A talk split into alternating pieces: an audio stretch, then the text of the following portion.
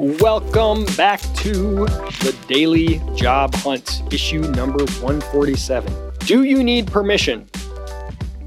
Three mindsets to avoid. The preparation mindset. Make sure everything is completely researched, all ducks in row, all contingency plans in place, and you just keep preparing. Avoid this. Hold a bias for action. The permission based mindset. You don't act unless you're sure you're allowed to by some supposed authority. Forget that. Just go do and create. The perfection mindset. You won't finish anything until it's perfectly polished, pristine, and flawless. That'll never happen.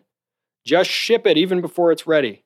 Hey, that's pretty handy. Three mindsets to avoid. They all start with P. Preparation mindset, perpetually preparation mode. The permission mindset, always seeking permission. The perfection mindset, always needing to tweak and polish off just a little more. You got to just get some action going. You'll learn more, you'll get more results. From server to startup. Do you have restaurant server experience? Don't dismiss it. You gain valuable soft skills there. Those skills are enough to pitch yourself to work at, let's say, a fast growing tech startup. Your skills are more transferable than you think they are. TK Coleman connects the dots in this episode from server to startup. And it's actually an episode of this podcast, also can be found on YouTube. From the episode, TK says, You're not an order taker, you're an experienced consultant. You're here to create a certain kind of experience for your customer. And that be you're an uh, experience consultant, sorry. You're here to create a certain kind of experience for your customer. And that begins with building rapport, building trust, and getting them to open up to you. And then figuring out how you can sell them something that they don't even know that they need, but they're going to thank you for later. Now, that sounds like just an overly flowery way to describe being a server. There's a little bit of that, but it's the key is it's a mindset. It's a valuable mindset to dissect your experience. What is it that makes you good at being a server?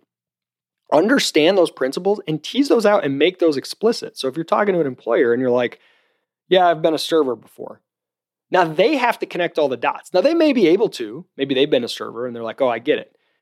But if you can connect those dots, if you can say, you know, I was I worked at this restaurant and I saw my job as creating an experience for the people there that made them happy they came and glad that they spent the money that they did. And I would do that by first trying to understand what were they here for? Are they just hungry and they want something cheap to get out the door? Are they trying to have a really good social time? Do they want to experiment with new food? I'm trying to understand what are their needs. And then based on that, give them a little bit of recommendation and tips and framing of the things I was about to bring to them and serve to them. And make sure that it was all done well and blah, blah. You know, like explicitly teasing out what you did and what made it work helps people see, oh, okay, this person understands how customers think. Uh, quote of the day I am not here on earth to live up to someone else's expectations. That's by Nathaniel Branden. Hey, as always, go to crash.co, sign up for free, get a bunch of free stuff. Until next time.